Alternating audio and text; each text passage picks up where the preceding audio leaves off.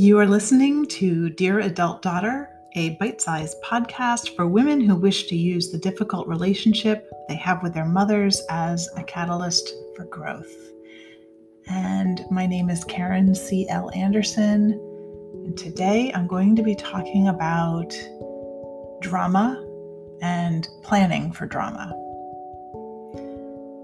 Are you surprised and then angry or annoyed or frustrated when your mother acts a certain way?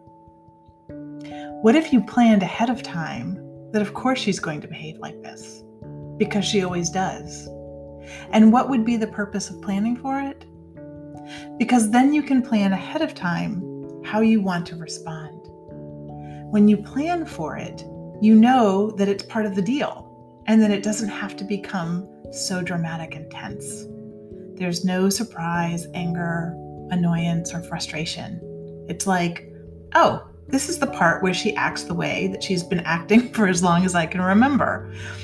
And this is the part where I show up and respond to it differently in a way that I've decided ahead of time so that I can like and respect myself. Change your thoughts from she shouldn't be acting this way to this is the way she acts and I've decided to respond differently and see what happens. In difficult mother daughter relationships, often our, you know, the mothers want their adult daughters to live as they do, even without realizing it. We do it this way, she says. Or in our family, we don't blank. Or that's not how I raised you. It's a phenomenon known as tribal shaming. And when we choose differently, that's when the criticisms start.